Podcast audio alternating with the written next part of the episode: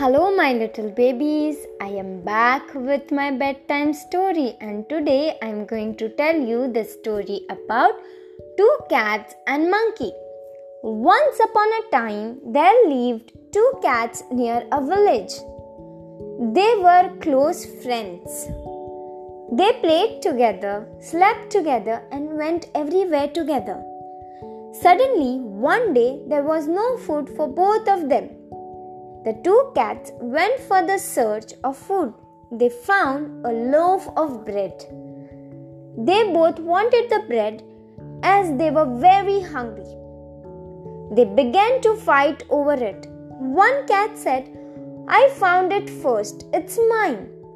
Another cat said, "No, I found it first, give it to me." A monkey in the tree, seeing them fighting, said to himself, "It will be great if I get that bread.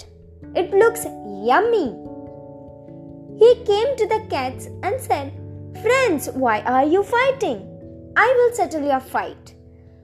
Both the cats agreed to his proposal. The monkey split the bread into two uneven pieces. One piece was large and the other piece was small. Then he ate a portion from the larger piece. But this made the other piece larger. So it took a bite from the other piece. Likewise, the monkey ate the whole loaf of bread. It climbed back to the tree, laughing at the cats. Two foolish cats couldn't able to eat anything. When two people fight, the third one always gets the profit. Thank you so much, children.